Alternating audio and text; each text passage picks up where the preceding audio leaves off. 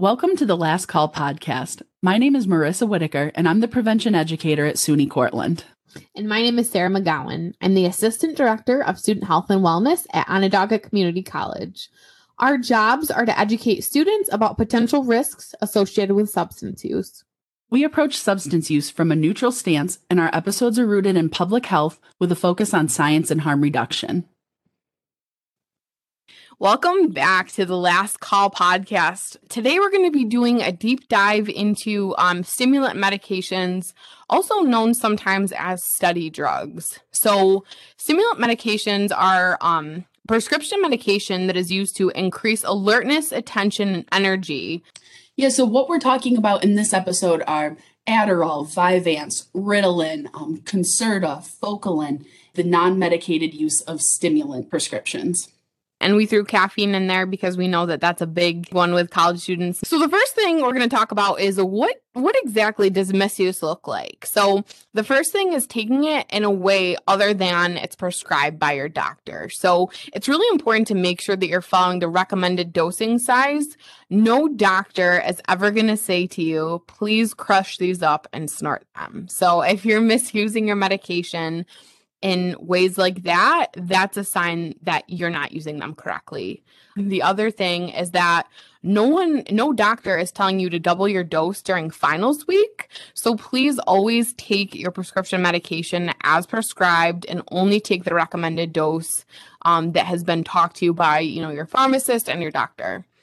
One of the other things that misuse looks like is taking someone else's medication. So, newsflash, you are not a pharmacist, regardless of if you think that you might have ADD or ADHD symptoms. Taking someone else's medication is never a good way to test the waters to see if taking that prescription medication is helpful for your symptoms. So, if you really think that you might be having symptoms of those things, please talk to your primary care doctor. Don't practice or test the waters by taking someone else's pills. Other ways that people can misuse these stimulant medications, sharing your medications with others. I don't think it says for you and a friend on the side of the prescription bottle. And also taking this medication to feel high. So that could also go for mixing it with alcohol or with weed. Um, and we're going to talk about it a little more as we talk about caffeine. Um, but mixing alcohol with any sort of stimulant may feel like you can drink more when you take it, but that's really, really dangerous to do because once that stimulant wears off, that alcohol is still in your body. Your BAC will continue to rise even though that stimulant's not there. Um, and that can lead to blackouts, um, that can lead to really high intoxication levels. Um, and also, taking your medicine to feel high doesn't necessarily have to mean high, high. Even just to feel a little bit more motivated or a little bit more focused, that's altering your natural state. So be very mindful when using your medications um, that you're using it for the right reasons. Absolutely. So now we're going to talk a little bit about consequences. So, Maris, can you talk to us a little bit about some academic consequences that could come from um, stimulant misuse? Yes. So, academically speaking, both SUNY Cortland and OCC have a zero tolerance for selling or sharing prescription medication. And this is not just for finals week, this is all the time. And that can lead into some legal consequences too. So, sharing, selling, and using a prescription medication without a prescription, that's illegal. It's a felony actually to share or to sell a Schedule 2 controlled substance, which is what these prescription medications are. And it's also really interesting because money doesn't have to be involved or exchanged in order for it to be a sale. So simply giving or gifting someone else a pill, that's considered selling drugs. So keep that in mind. Their money doesn't have to be exchanged you know, talking about really interesting, that applies to all, you know, all drug sales. Money doesn't necessarily have to be exchanged, but I think, you know, it's the most clearly seen when we're talking about drugs like cannabis or prescription pills. If you give your friend a pill in your mind, you're not thinking you're selling it, but under the law, that's literally considered the sale of a drug. So the the consequences legally that could come from that are, you know, could be career career altering or ruining. Yeah, and that is uh, you know one of those academic consequences too. If you, if you're caught doing that, so that could be getting kicked out of school. if you get kicked out for something like that, your conduct records could transfer with you. So if you think that you're going to apply to another school and have a clean slate, a lot of the time they will ask for your student conduct records before you go somewhere else. So that could follow you wherever you go. That's important to think about medical consequences when stimulant drugs are misused there's cardiovascular and um, psychiatric side effects there's also so it's important to think about stimulant drugs in general. So, some side effects from stimulants include sleep problems, decreased appetite, dehydration, increased blood pressure, dizziness, headaches and stomach aches, um, rebound. So, this is when uh, the medication wears off and people become very irritable, moodiness and irritability, and then nervousness. It's also important to know that mixing with other med- medications and or alcohol can be fatal. So something, you know, a, a, reoccurring theme that we talk about on here is always be aware of kind of what you're taking and what's on the label of what you're taking. So be very cautious if you're prescribed these medications, what else you're putting into your system because that can have a bad reaction that you won't know about until after it happens. And if someone's using these substances um, to manage your studies, to manage staying on top of things. Misusing something to manage another area that can lead to dependency or withdrawal as the result of misuse. Um, that might look like fatigue, that might look like depression and sleep problems, which a lot of people report that's why they're using these substances in the first place. So that can really become a, a vicious cycle. So the other thing to, to think about is that repeated use, even within a short period of time, can cause psychosis, anger, or paranoia. So, switching gears a little bit, Sarah, true or false? Do you think that using study drugs will help boost someone's GPA? I think that's false, Maris. What do you do this for a living? yes, that is false. So, actually, studies find that there's no data to support that using prescription medication increases someone's GPA or that it gives students an advantage over their peers. So, yeah, these substances might help you stay awake or stay focused on a boring task, but it's not going to add any new information or improve your cognition either. Don't confuse the ability to focus with the ability to get smarter. So, now would be a really good segue to talk about sharing medication and what to do if somebody asks you to share your medicine. So, what would you tell somebody, Sarah, if they wanted you to share? Sure. Um, I think the first thing you could say is that your doctor monitors your prescription and that if you share your medication, they'll know and that they won't prescribe it to you anymore. Um, something else you could say is that you're running low, you really don't have that much left, and that you know it's not something you can do at this time.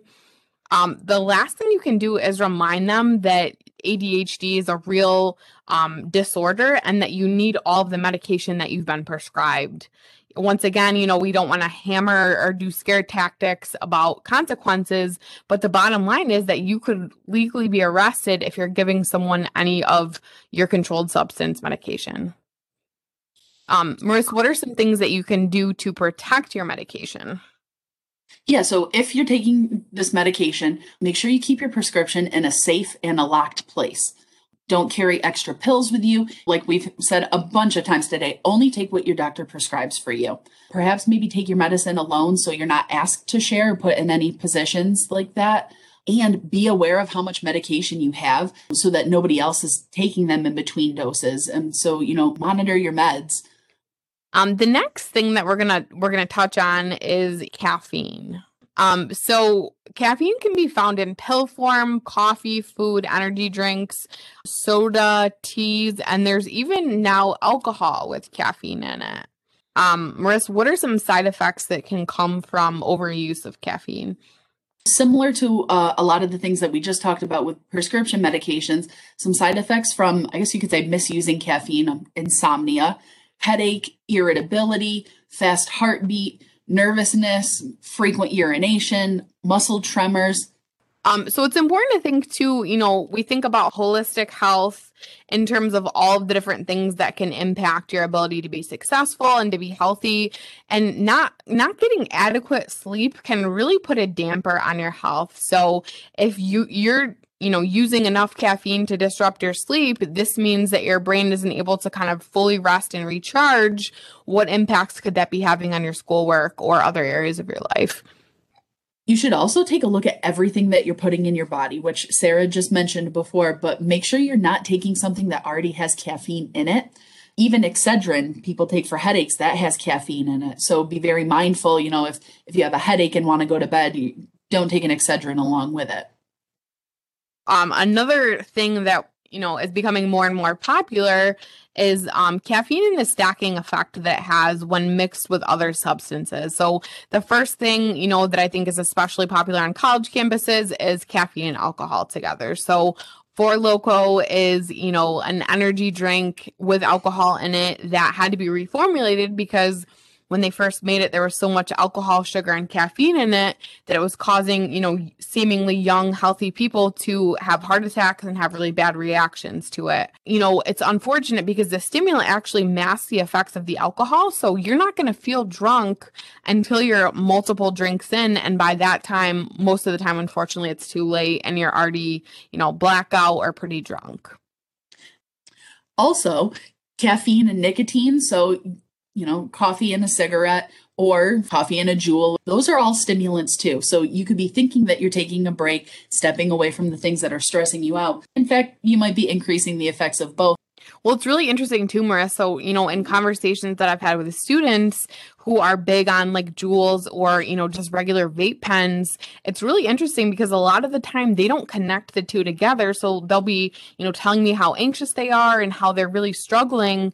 And then we'll talk about, you know, their tobacco consumption, but they don't necessarily think of that as a stimulant but it could actually be increasing your anxiety and you know anxiousness and without even you being able to connect the two dots together. So let's say theoretically i'm asking for someone else certainly not for myself um, what would someone do if they wanted to reduce their caffeine consumption Absolutely. So the first thing you can do is slowly cut back. So a good thing to do and you know we we talk about this a lot of the time and you know in harm reduction trying to cut back one thing at a time. So drink one less cup of coffee or one less energy drink than you normally would. See how you feel and then if you still feel good, continue to cut back, you know, as as you see appropriate. Um, it's also good to change the time that you're consuming coffee. So, trying not to drink caffeine later on in the afternoon because this can have negative impacts on your sleep. I know it's hard, you know, when you're a college student, you kind of do things all around the clock. You know, sometimes you're up until late hours, but just, you know, if you do use a lot of coffee when you're studying, try not to make this a habit, you know, keep it as a once in a while thing. And when you can, limit your intake, you know, to not consuming it past a certain time where it would impact your sleep negatively. Marissa, can you think of anything else? No, I was just gonna say I knew when I was in like full blown adulthood when I can no longer have coffee after two o'clock. that was a really hard experience to have to uh, realize it's two in the morning and why you're like counting the ceiling tiles. But I uh, I've hit that point in my life. So if you find yourself in that situation, you could try decaf. I know it's not quite the same, but you're still getting that coffee feeling, but you're not getting the caffeine effects. Actually, decaf is about 97% caffeine free. You could also try some teas. Oftentimes, there's herbal teas that don't contain any caffeine. Could be a good substitute if you just like holding something hot in the morning or at night. You're also going to want to keep track of how much caffeine you're consuming. And this doesn't necessarily have to be like a tally list, but one Yeti coffee mug, that's not one coffee. An actual serving of coffee is six ounces. So most thermoses that people have, those are 16 to 20 ounces. So right there, you've actually had three cups of coffee in the morning when you think you just have your one to go cup. So it's yeah. always important to look at the label of what you're consuming so that you can kind of estimate exactly how much caffeine that you're taking into your system. You know, a lot of the time, energy drinks, they should say on there how much caffeine you're consuming. Um, but also there's products out there now like energy bars, candy, gum also contains caffeine. So, you know, it's important to look at the labels of those things too, because you could accidentally pick up a, a protein bar and it could contain caffeine and you wouldn't even know it um you know and full disclosure i am you know a heavy coffee connoisseur for anyone who knows me it's something you know that i could i could do with um using some of these tips to cut back but you know the progress. We're not necessarily working on perfection with this and just being aware of how much we're having. Like, know what your body's saying. And if you're starting to have heart palpitations, you can feel your eyebrows moving, like perhaps you've had too much coffee. Absolutely. And, you know, I think it's interesting whereas some of these things that we talked about, you know, for reducing or cutting back on caffeine, you know, are similar to things that we talk about when cutting down or cutting back, you know, on alcohol or cannabis use. So it's all ties together. And regardless of the legal status of things, when it feels that something's out of balance, whether that's caffeine or cannabis, there's nothing wrong with checking in and taking a break or reducing any consumption at all. Any reduction is better than no reduction. Absolutely. Marissa, do you have any final thoughts? So, you know, we talked about this at the very beginning. Um, I can't believe that it's been a whole semester of us doing this podcast. You know, I've had a blast. Do you have, you know, any final thoughts you want to share? Yeah, this has just been so much fun, and we're going to continue these episodes into the spring. So, thank you so much for tuning in this semester, and we will see you all in the spring. Bye.